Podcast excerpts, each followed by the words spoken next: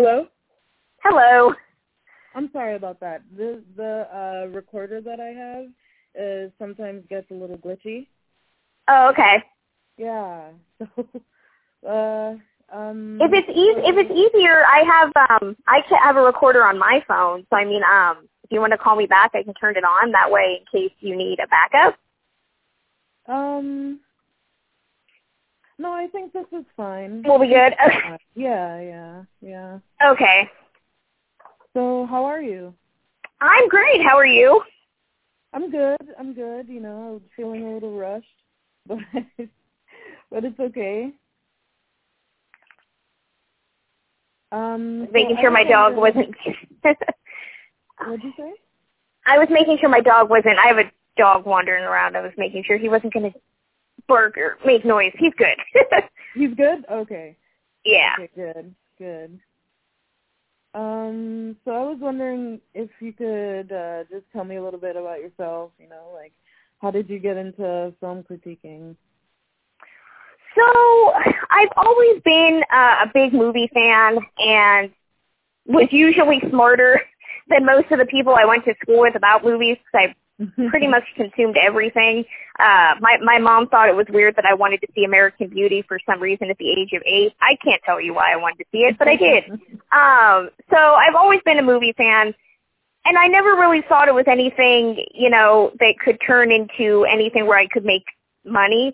Um, so in high school, uh, actually at my my senior prom of all places, somebody had said that they had seen an ad on Craigslist looking for movie critics, and I was Oh. thinking, okay, well, I have nothing but time, so you know, I'll, check it out. And I ended up getting a job with a small company that actually paid, um, and I did that for about ten years up until last year when they unceremoniously fired me.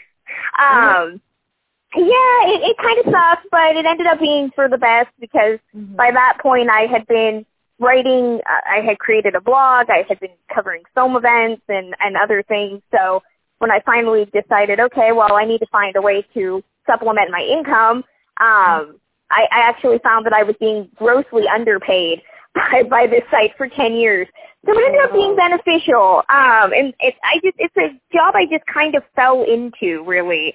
Um, and, and now it's, it's something I love, but it, it consumes so much of my time.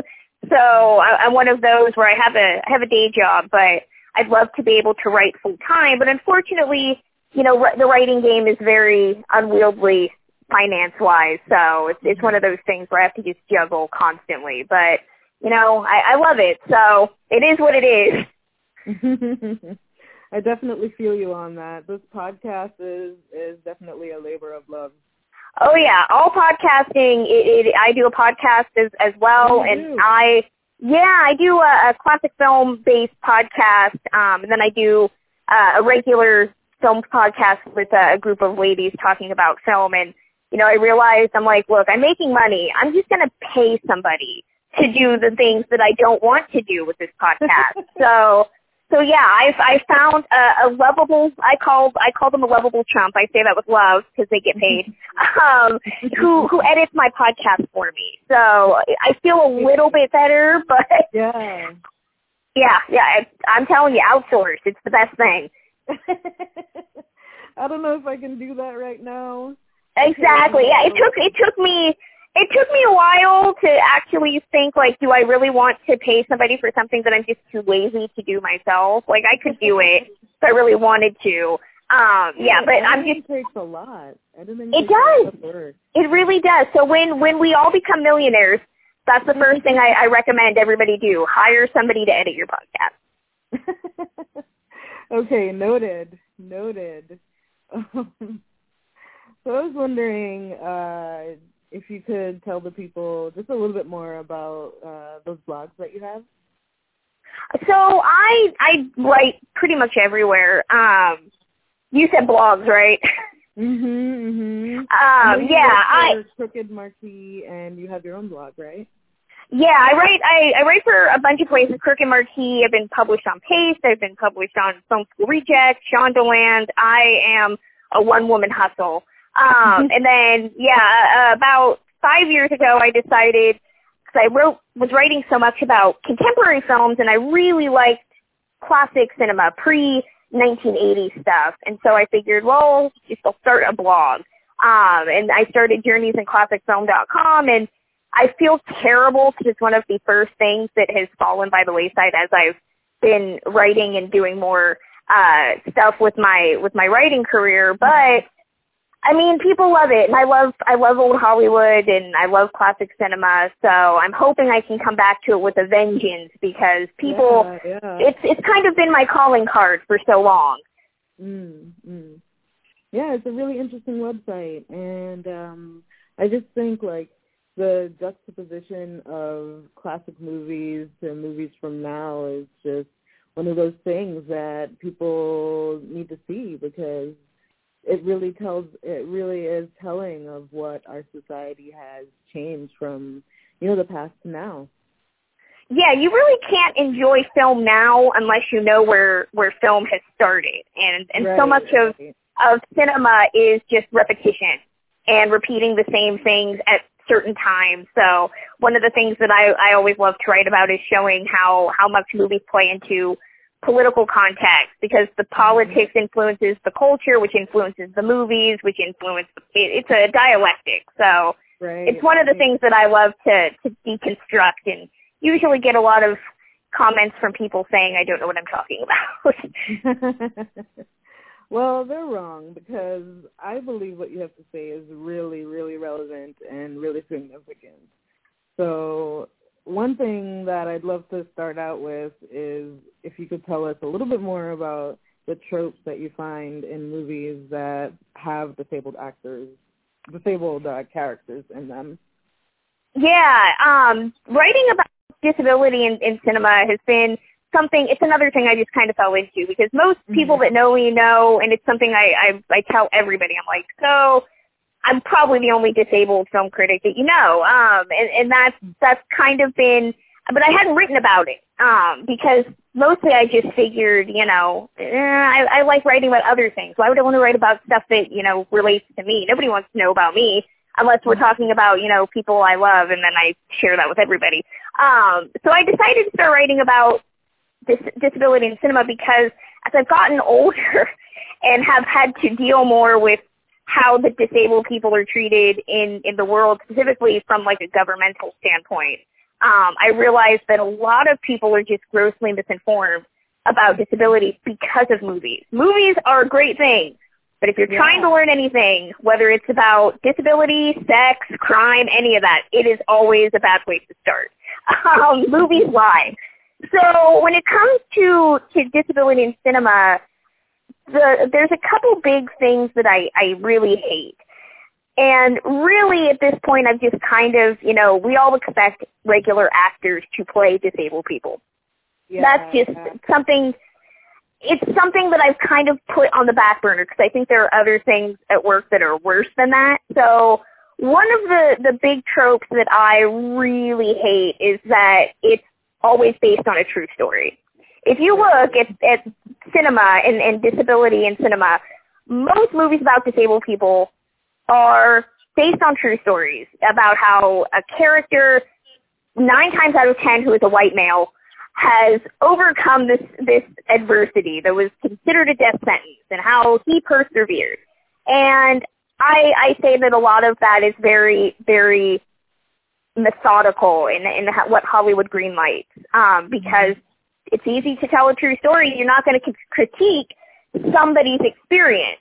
Um, you can critique it once it becomes common. You know, if everybody's experience is based on a true story, you know, you have to start wondering why that is. Um, why are all these movies about white males who are disabled? Why are there not movies about disabled women or people disabled people of color? You know, why are why are why is it always a white male? Um, and and another thing that I really really this is just more of a personal irritant than anything else. If you can really tell what directors or screenwriters have done research and which ones haven't, predominantly you're looking at wheelchairs. If you see a character who's wandering around in a big bulky hospital wheelchair, that's probably because the director or screenwriter doesn't really know anything about custom wheelchairs. Mm-hmm. Because sitting in a hospital wheelchair, if that's your primary mode of moving around your house, is both inconvenient and uncomfortable. You are not Mm-hmm. going to want to sit in that 24/7.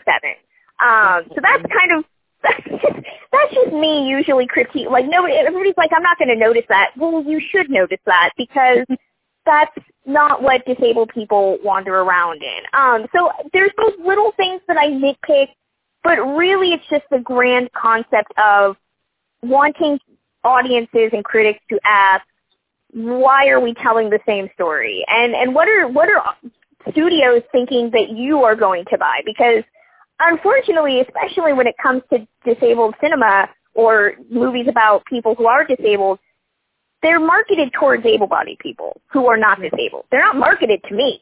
They're marketed to the 99% that they assume are going to be in that theater. They're assuming most able-bodied people are stupid um, by that same token because they're thinking that you're going to watch this and you're going to be so overcome with emotion because the intention of these movies is to remind you, normal, you know, you jack normal person in the audience, to appreciate your able-bodiedness because one day it could be viciously taken away from you and you could end up in a wheelchair and the only thing, the only option you have is, is to kill yourself. Because nine times out of ten, most disabled movies are about the only agency we have is choosing when we're going to die. Um, the whole concept is just so insidious. Yeah, definitely, definitely. I completely agree. They don't show movies about people who are born disabled. They don't show people No. Like developmentally disabled. There's no nuance to what we what we see, and yeah, it can be really frustrating. And it's it's also a little bit morbid, isn't it? That we have to see characters that with their only agency as to be, you know, when they can figure out when they when they know they can die, right? Yeah, exactly. And that's why, you know, you bring up the the part that, you know, always irritates me. I was born disabled. And Mhm. yet you always see these movies about some again, average white guy who is just super awesome living his life and he's mowed down in the prime of his youth by by something that puts him in a wheelchair usually or he loses a limb or something. Um and and my whole concept is with that, I've actually kind of coined a term um which my friends have been using too because they've started to notice it in movies, which I call the able-bodied buffer, which is the concept that studios assume that audiences are not going to be able to relate to a person who is born disabled. How are you going to relate to this mysterious person that is born this way? You know, it's it's Mm-hmm. apparently a mystery. We're aliens, I guess. Um, so we have to show that this person is is the able-bodied person in the audience. That this person is just like you, who's been doing everything and has been struck down by this by this thing. Um, and and that's why I think we don't get movies about people disabled from birth because you know the studios are assuming that's not a relatable thing. You know, nobody's going to understand. And I I think by that token, that's like saying you know nobody's going to relate to a person because they're they're gay or they're not white. I mean, you know, relatability is something that isn't limited to just a normal able-bodied white male. You know, we relate to Mhm. things all the time that we don't, you know, that aren't in our experience, but we still relate to them. Yeah. Definitely, definitely. Um so could we talk about Get Out? Sure. yeah, because I I really love the article that you wrote about about race relations and how it sort of overlaps with uh disability in the film. Um, Thank you so much. You're welcome. Um, I mean, most people recognize Get Out as, you know, this intensely psychological horror film about race relations, right? But how does uh how does the portrayal of like Jim uh sort of um how does how does it show the intersections of race and disability? So when when I saw Get Out, I I thought it was really intriguing that there's the Stephen Root character is is blind, and his his whole intention is, and I hate to spoil Get Out for anybody who hasn't seen it, but if you haven't, then what's your problem? You should go watch it right now. It's awesome. um, but his whole goal is to appropriate um, the main character's body because he wants his eye, quote unquote. Um, and by that, you know, I love what Jordan Peele does with the use of, of words in this movie because the assumption is is that this person is going to be both able to see finally and also going to have this uncanny talent that is specific to the main character. Um, and if you look at the, the history of of cinema when it looks at both African Americans and disability, you mm-hmm. they kind of have the same interlap. Um, if anybody's watched ABC Speechless, they have a great discussion about the mystical Negro trope and the what I call the um the, well what everybody calls kind of the Tiny Tim character, um, mm-hmm. where both characters are considered these saintly, simple-minded, magical figures that provide nothing but inspiration and happiness and then die. Um, so that the regular people will learn to appreciate their life. You see it in the Tiny Tim character. You see it in the John Coffey character in The Green Mile. Um, so, you know, to have a disabled character and an African American character and Get Out, you still get Jordan Peele doesn't shy away from showing that even in that situation, there is a power dynamic. It is still different if the disabled person is white versus if if he was black. Which, having been on Twitter and, and talked to so many um, activists for the dis- disabled community who are of color. I mean, it is definitely. I am very fortunate as a disabled woman who to be, you know, there's definitely privilege for me um, compared to other people. And so I love how how Get Out is is still talking about that. Even as a white disabled character, this guy's still kind of an ass. He still mm-hmm. wants to appropriate something because he assumes that there is an advantage. He's not seeing an advantage in being disabled. He's seeing an advantage in being this guy, um, which is so ironic and interesting. Um, and the the concept that both of these characters have to fight it out for dominance, even though they're both incredibly marginalized in cinema and presented as very stereotypical characters in in the cinematic history, they're allowed to kind of have this this back and forth together um, which I thought was was great. And I don't know if Jordan Peele even noticed that. I'd like to think that he did, because that would mm-hmm. just mean that he's he's more receptive to disability um, than than the average director and screenwriter is. Because I think he does he does a lot in terms of showing that we as disabled people can still be flawed. We can still be flawed humans. We still have privilege. Depending, you know, race still can come in come in as a factor.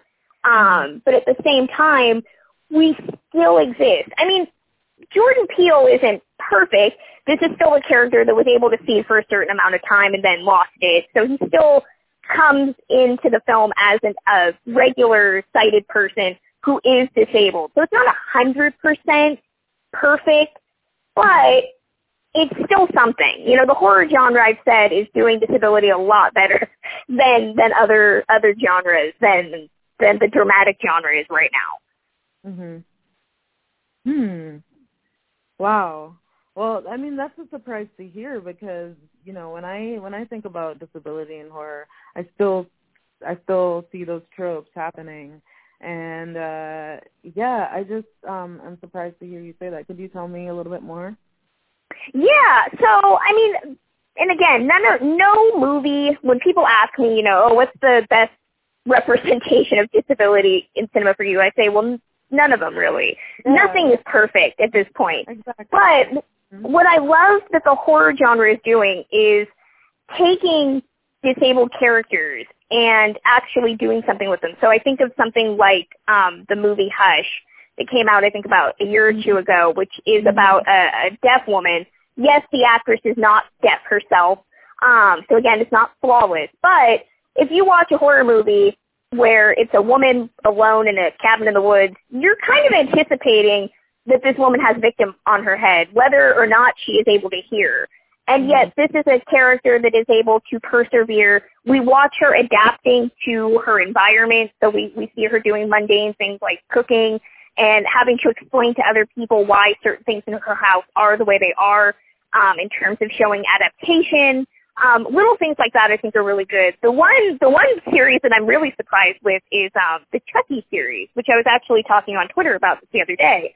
Um, mm-hmm. If anybody's watched Curse of Chucky or Cult of Chucky, again, the actress is not disabled; she is able-bodied, but it is a movie about a disabled female protagonist, disabled from birth, um, who is who is um, paralyzed, uses a wheelchair, mm-hmm. and is actually, you know, uh, uh, the center of her own story, able to make decisions. In the the film that just came out, I think a couple weeks ago, um, Cult of Chucky, she's actually allowed to have like sex with a, a a regular guy and allowed to be a sexual figure. Which, if you look at the history of of the few films that have disabled women, there are not many. Uh-huh. The concept is is that they're not sexual beings. You know, nobody's going to want to going to want to get near that. Um, you know, again, the the white male studio mentality just rears its ugly head. But this mm-hmm. this main character is. Um, so I mean, it's not flawless, but we're actually telling original stories. You know, stories. Somebody's actually a screenwriter is writing down something from their head. You know, they're not making looking at the litany of true stories out there and trying to come up with something. They're trying to come up with something original and it's not a 100% perfect, but I am just amazed that we're actually seeing somebody trying to make an effort. Mhm. Mhm. Wow. Um you know, I would never think of the Chucky series as being something that's like um progressive, I know. yes, that's the word. um yeah, I honestly I've I've uh I haven't had the pleasure of seeing any of the Chucky movies but I uh I'll definitely check it out now. Yeah, yeah. The first, the first three, I mean, they have no relevance to the topic, but but they're mm-hmm. still fine. Um, but but yeah, the the last two, I was really surprised that you know, and and it's something. If you watch, there's a, a great documentary called Cinemability that looks at the history of disability in cinema, and they actually interview. Uh, I think it's William H Macy, and he was talking about how you know, he's writing a script for a movie and he never wrote a disabled character. Not because, you know, he doesn't like disabled people, but because he never thought to to write one. And that's what I always find interesting is that we only ever screenwriters only ever think of disability if it's a true story about a white guy. You know, they they're just oh, not thinking that way. Mm-hmm. And and I want you know, that's what I love about the horror genre right now is that at least a screenwriter is sitting down and thinking of somebody like that. You know, I, I that's what I want. I want more screenwriters to actually think like, am I thinking about just the same old type of you know, someone like me? You know, I know writing 101 is write what you know, but I kind of want screenwriters to start writing about, you know, maybe maybe some of them they've always wanted to see in, in cinema, but they haven't. You know, they have they have power there. They should they should think outside the box. Right, right. You're so right. And in 2017, I mean, it's not that difficult, is it? No, exactly. I mean, there are enough disabled people now out and about in the world. You know, it's not like, but even if you look at, you know, the the post World War II film history, you know, you got a lot of disabled characters, and I say a lot, and I can only think maybe about three or four. Um, you got more than you get now. Um, coming out of of World War II, but you were getting original stories about disabled characters. Like, you know, a great example is Best Years of Our Lives, which actually had a disabled actor um, who won an Academy Award for for playing a disabled character. And you know, things like that. You were people were just the the idea would be that you wouldn't think of disabled people because in the 40s most disabled people were not out and about in the world. Um, unfortunately, nowadays you can see a disabled person, you know, if you're if you're anywhere, any street corner. There should be no reason we're still limited to, you know, prestige fare, uh, and hope hopefully, you know, Eddie Redmayne gets an Oscar or something. You know, that's I'm, I'm hoping we're moving away from that just a little bit. Yeah, definitely. Me too. I mean, I think the first movie I had ever seen with like a uh sort of a dynamic um looking disabled character was Forrest Gump. And, yep, that's just, that would be my my gateway too. Oh, really? Really? Yeah. Okay, could you could you tell me a little bit about what you thought? So yeah, I remember, and again, Forrest Gump I got for Christmas, and I cannot remember if I had seen the movie before that and my parents bought it for me, or if they just Mm-hmm. blind bought it for me, and then I wonder why they saw that. Um, I don't know, but um, yeah, uh, looking at the Lieutenant Dan character, which has kind of become a stereotype in itself, Yeah. it was. And, and it's, again, Robert Zemeckis, that is not a flawless um, interpretation that he he's created there. Um, but but watching that character, there's a moment in Forrest Gump that has always stuck with me where he's kind of telling um uh Tom Hanks's character about a priest telling him that, you know, if he prays hard enough one day he'll be able to walk beside God in the kingdom of heaven. And that always stuck with me. Mostly because I've had that speech given to me before. And Oh, it's yeah, like, I've had so many wonderfully nice people totally stick their foot in their mouth when it comes to me. Um, and, and even though the character is falling into a, a stereotype that came out in the late 80s, early 90s, which is like the bitter veteran. You saw it with like Born on the 4th of July as well. But it's mm-hmm. still bringing up the fact that most people don't know how to deal with the disabled. You know, they don't know how to talk to them. They don't know what to say to them. And even though the character is this bitter drunk character, there's still an edge of showing the world is very unaccepting of him. You know, you see Mhm. things, whether it's him trying to slide down, you know, a steep hill in the snow, you know, people not seeing him when they're he's trying to cross the street.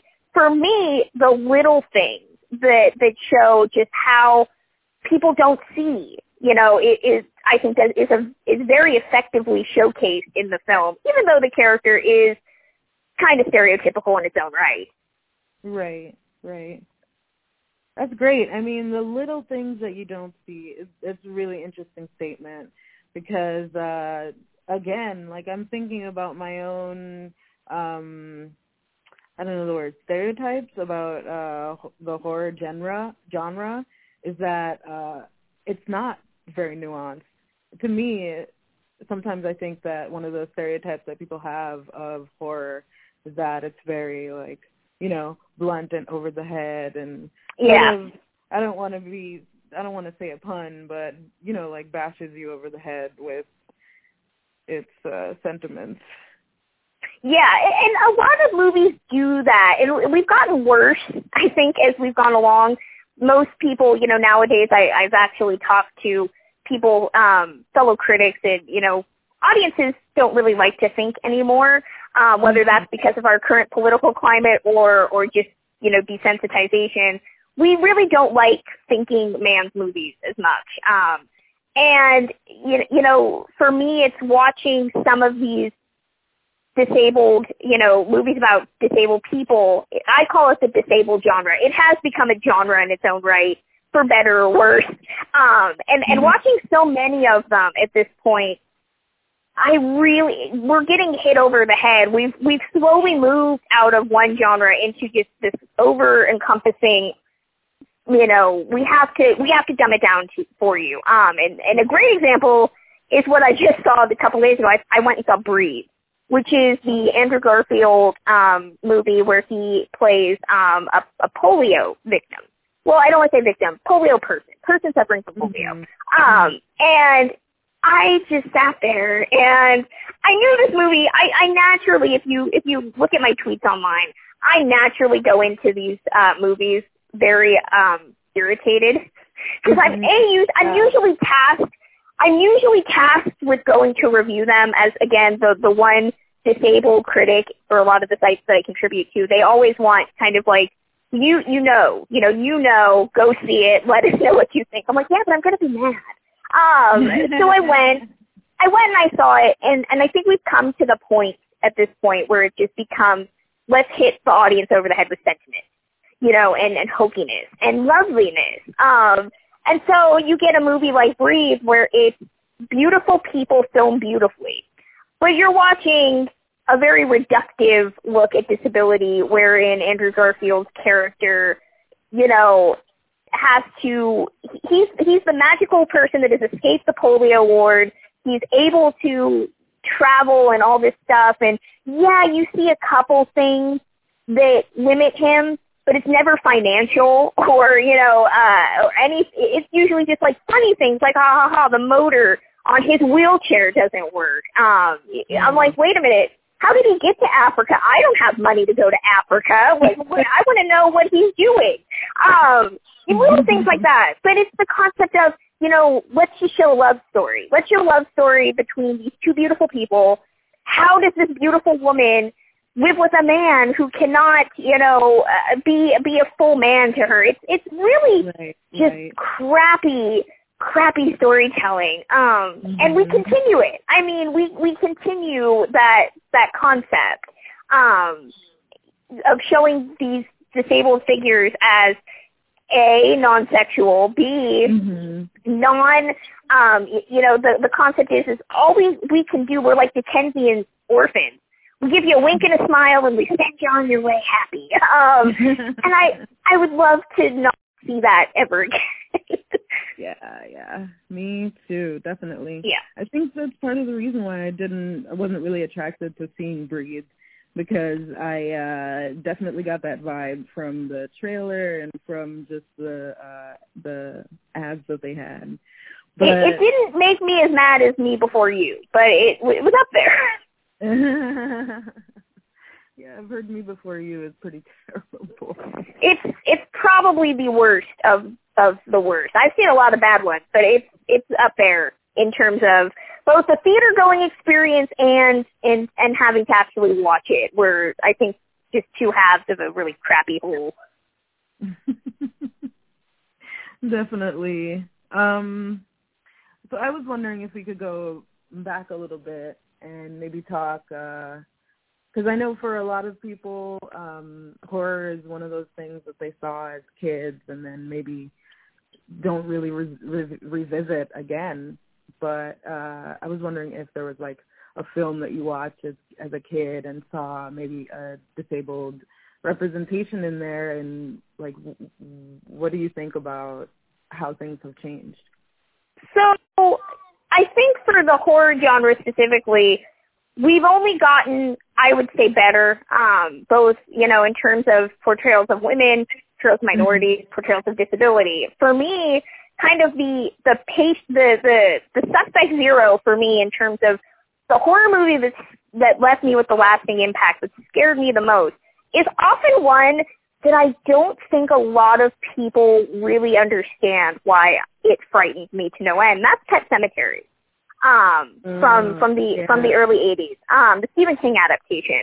And mm-hmm. I remember seeing Pet Sematary when I was probably too young to to see it. Uh, my parents were very permissive. And if anybody's seen Pet Sematary or read the book, there's the character named Zelda who is the sister of the main female in the film. Um, she has spinal meningitis. Mm-hmm. And the movie they get a, a male actor to dress up as as Zelda, um, very emaciated, and the way it uh, I want to say it's Mary Lambert who's the director. The way she films it, and the way the character looks, the way the character sounds, it it's still terrifying. I am almost 30 years old. This movie still I will not watch it by myself.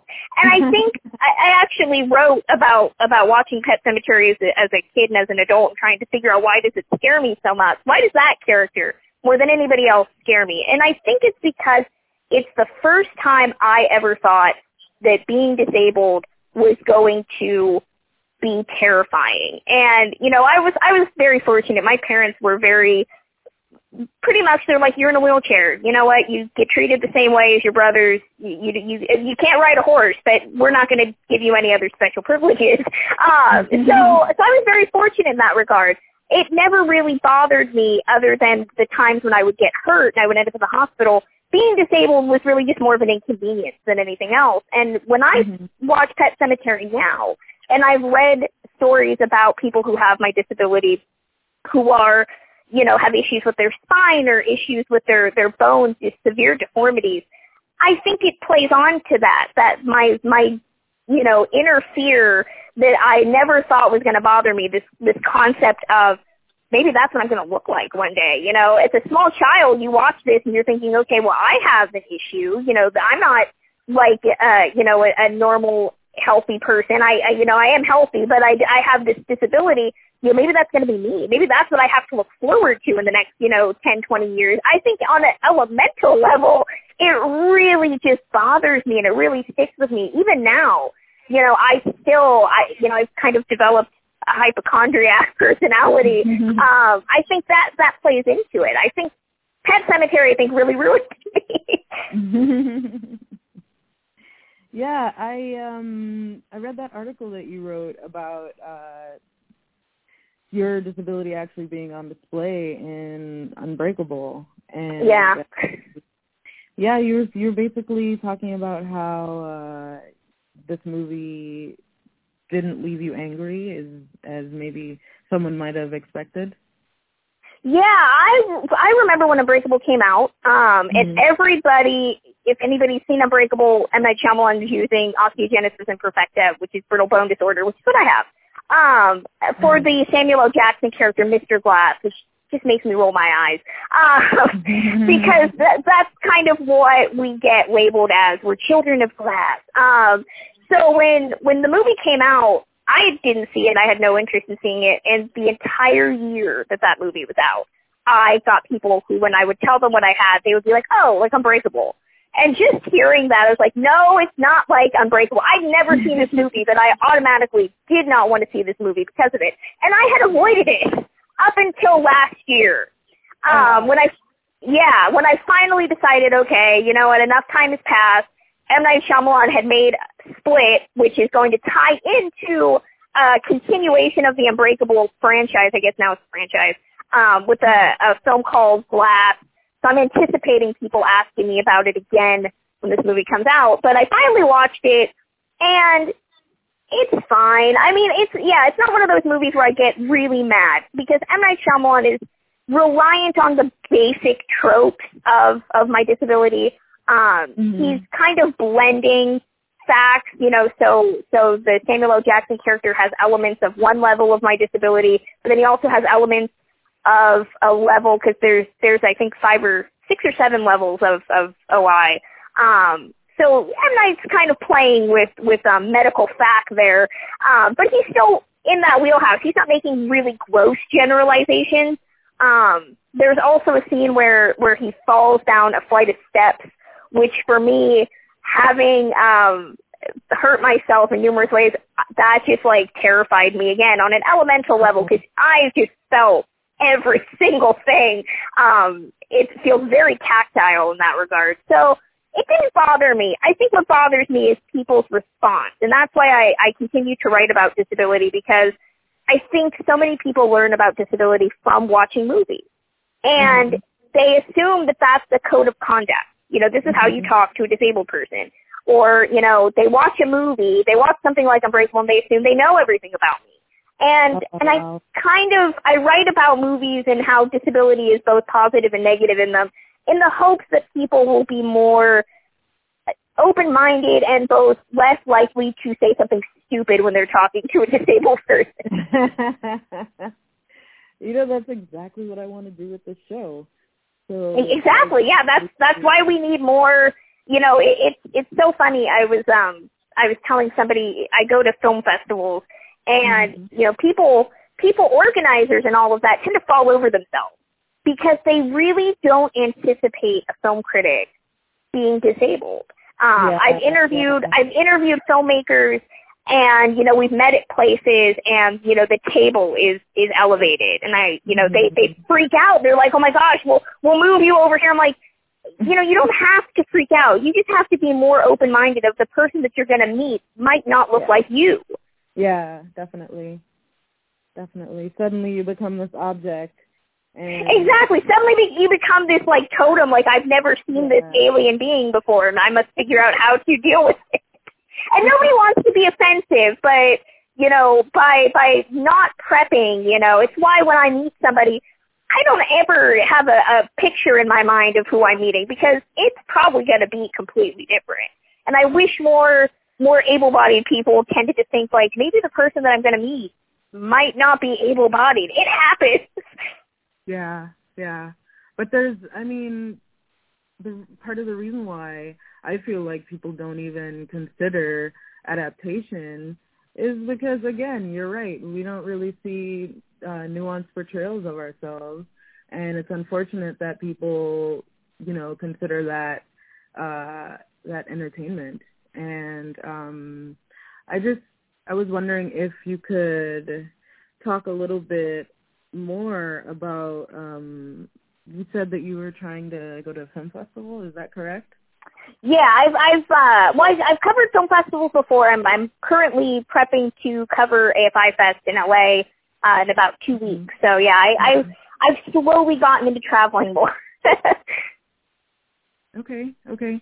Um, so for the sake of this uh, this podcast, it's called Power Not Pity, right? Um, one thing that I like to ask people at the end is, what's your disabled power? What do you think is uh, the thing that gives you the most energy or what, you know, like what is the thing that maybe gives you the most agency? So for me, I think it's just, you know, doing what I've been doing, which is writing. You know, I mm-hmm. think it's the concept of having uh, a voice that people t- seem to like, um, which usually if it's listening to my podcast, I try to mitigate that because I know I have the voice of a chipmunk. Um, but but just people who who read my words and find something new in them, whether they agree with them or not. I've gotten many a person who disagrees with what I've said, and you know, for me, having to deal with a thousand people that say I'm an idiot who don't know what I'm talking about makes that one person, you know, I, I've been fortunate to have people that have said, I've never thought of cinema that way until you brought up how disabled people are represented. Or you know i've i've never thought of becoming a film writer until i realized that you know you you were doing all these things and you have this wheelchair and you're able to do it. I usually hate when people say you know my life is better because i know you exist. Um but in this case you know if if i can make people learn something new about movies and disability and hopefully, you know, there's a you know a disabled person out there who thinks that maybe they want to be a film writer and they don't think they can. Um, you know, hopefully, hopefully, in this instance, I will be happy with being a source of inspiration. definitely, definitely, I feel the same way. Uh, so, I guess, lastly, do you have any plans for Halloween?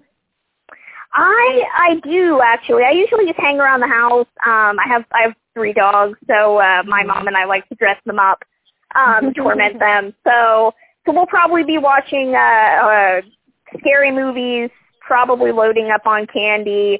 Um, and I get to work in the morning, so so yeah, not a not a whole lot of exciting stuff, but some some stuff. Mhm. Okay. Um. Well, yeah, I think that's it for me. Um, is there anything else you'd like to say?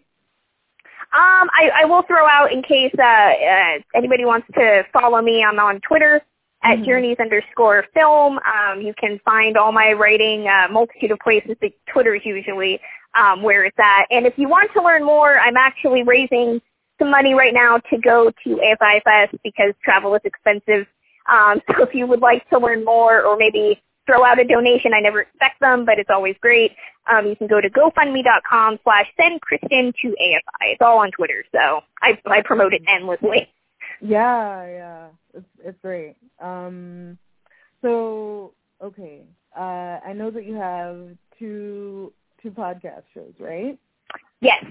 That's what you that's what you told me, and I was wondering. I I have just started. You know, like you're my second guest and uh, I was just wondering if you could tell me, you know, like a few tips. Oh yeah, sure. So so I do um usually the the podcast that I do um which is my classic film podcast. Um mm-hmm. I usually I'm one I'm I find guests and all of that. So what I tend to do is is Twitter. Twitter is a great resource, but then I'm also part of some um actual like Facebook and um Slack groups so if you look mm-hmm. up like Podcast Party on Facebook, um, they have great resources, and there's always people who who. The hardest thing for me is finding guests because you never know who wants to actually talk. Um, and then um, I'm also part of a Slack group called Lady Pod Squad, so it's all female podcasters, um, and we can all, you know, Join that group. yeah, exactly. Isn't it? It's great. It's a great resource. Um, so those are the things that I that I try to do. Um, and and always, you know, I try to time it to stuff that's relevant, whether it's an anniversary or you know, um, authors are a really good resource if you want guests. Like they're always open to talking about stuff. Um, if they have books, especially. So so for me, it's just trying to stay on schedule is always hard, but you know, being a, a one woman podcaster, you know, you kind of have to be a jack of all trades, and networking is like the the end all be all. Yes. it really has been. It really is, you know, whether it's promoting your show on Twitter and letting people know you're recording, letting people know it's out, letting people know. Yeah, I mean, you're constantly just going back and forth with with social media. mhm. Mhm. I'm definitely feeling that social media fatigue, you know. How Yeah. do you, how do you Yeah. mitigate that? Oh my gosh. So I I'm one of those with like my my podcast. Um, I have everything on like one Twitter app on my phone, so I can go back and forth. Um, my podcast has probably the least active Twitter because I usually only tell people like I'm recording and it's out. Um, I because I I realize that a lot of podcast interaction comes more from my personal Twitter than the Mhm. podcast Twitter. Um, so that tends to be kind of the best way where I'll, I'll promote the podcast via Twitter, but actually like trying to gather guests, cultivate ideas, actually show there's a live body with the podcast. That all goes through my personal. I just think it's, for me, it's just easier. I also have more followers on my personal than I do on my, my, um, podcast one. So I know more people are going to have eyeballs on it. Yeah, yeah.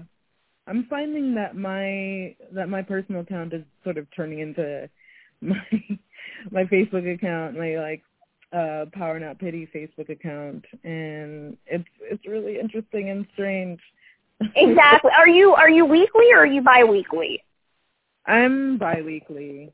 That's the easiest way. I I'm by I, I can't do I do a weekly podcast with um with uh, my rotating roundtable of uh, female uh writers. We it's called Citizen Dame and we do weekly, but I don't. I'm just there to talk. So I have like one of my one of my friends edit it, and then we come out. You know, it's it's not a lot of editing. Um, so we put we put work into it, but we don't put a ton of like overly methodical. With my my podcast that I do myself, I am like a nitpicker. Um, so that's the that's the only way I can I could do it. I don't I don't know how I could have the same methodical like deliberate perfection for for my for the podcast that I do weekly. I would just never never be on time. Yeah, yeah, me too. it's you know it's a very difficult game. You you have to ultimately get a team, right? Yeah, exactly. It's it's really hard because you know, for for me, I I did the I do a podcast, my one podcast solo. I just I gather guests, and you need to have someone to talk off of. I mean, I don't know how anybody does like a solo podcast where just them talking. I I would go nuts. But yeah, it really it really helps if you have you know I know some podcasts that have you know social media managers and have professional editors and have all this have these huge teams and you know I, it tends to make me a little bitter sometimes. Like you know Yeah. everybody asks me I do a my my podcast uh, Ticklish Business which is classic. Everybody says oh it's like re- you must remember this. I'm like no we're I'm not like that podcast. I am my own separate thing even though that that podcast is like got money behind it and a lot of people and I tend to I I thought that like starting a class some podcast like I would have a corner on the market. Even then I got bested. Oh no. yeah, I mean that's when when somebody asks me, I, I say the same thing about podcasting that I say about writing. If you're Mhm. trying to get into it for money, don't don't do it because there's you know everybody asks me, oh, how do you get into writing and get paid for film for film writing? I'm like, you don't. I'm all there's no Uh-huh. money. There's no money in film writing. I'm all you know, or, or write, being a film critic. I'm all you have to be able to write about other things. You know, deep dives like what I did with Get Out. I'm all I couldn't have reviewed Get Out and made made money. I'm all but by talk, finding an angle and you know, kind of ceaselessly find trying to find a site that was going to pay me to write it. I'm like, you can make money. You just have to be very dogged. I'm all same with podcasting. I'm all you really have to do it because you you want you love it. You want to create something that people will listen to. Yeah, yeah. That's that's how I feel about the show. I I just really want to, you know, to put my community on and maybe exactly and and mine too. yeah, and that's that's what I've been really happy to to see because you know I I grew up and I still I live in a town where I don't see anybody who's in a wheelchair and in where I live. Um, you know, I go to like big cities like LA, um, and I see people who are disabled all the time, but I don't have that here. And and really, you know, I'm kind of the token disabled person. Uh, in my graduating class, I was I was the one that like everybody, you know, was like, Kristen, such an inspiration. I'm like, please stop using my name.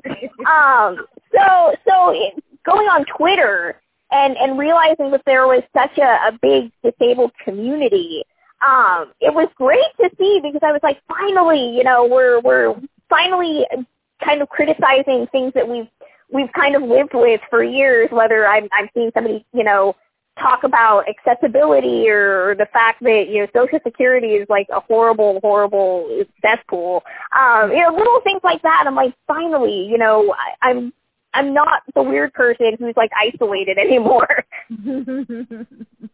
Definitely. I mean, I'm from New York City, so you know, I I have always been familiar with disabled people, but now becoming disabled has been just such a uh I don't even know the word to describe it. There are so many words. Um, yeah. Well, and it, it's funny. I was just yeah. I was just in New York um mm-hmm. in August. In August, yeah. Um, and I had been to New York about 11 years before that, and I, I was telling everybody, everybody's like, "Oh, New York," you know, because I love LA. I, I'm hoping to move to LA in the next year or two because um, I love it. Everybody's like, "Oh, well, New York is just, you know, it's just like LA. Did you love it?" And I was like, "You know, New York is a fantastic city. I'm all, but if you're disabled, it's really hard to get from A to B there." Yeah, it is. It's extremely difficult.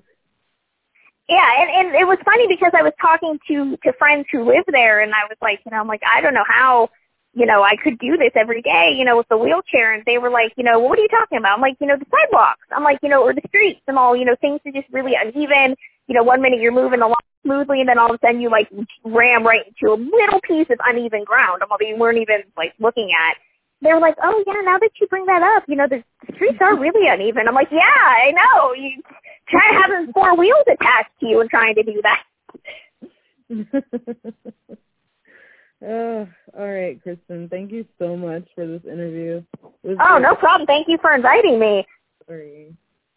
Yeah, and I'll be sure to to listen out and you know give you give you um props and I hope you make it to the AFI festival. Yes, I, I will be there. The question is how how in debt will I be when I come back? So uh, I'm almost I'm almost halfway to my goal. So I'm hoping I got another week or two, two okay. weeks, two weeks. Yeah. So I'm hoping I'm hopeful. But yeah, let me know when the episode is up, and I will spam it to everybody. okay, I am hoping I'll get it out by uh the thirtieth. The thirtieth. Okay. Yeah. Yeah. No problem. Yes, just uh, just tag me in it when it's uh, live, and I will let everybody know. Definitely, definitely. Okay. Thank you so much. Bye bye. Bye.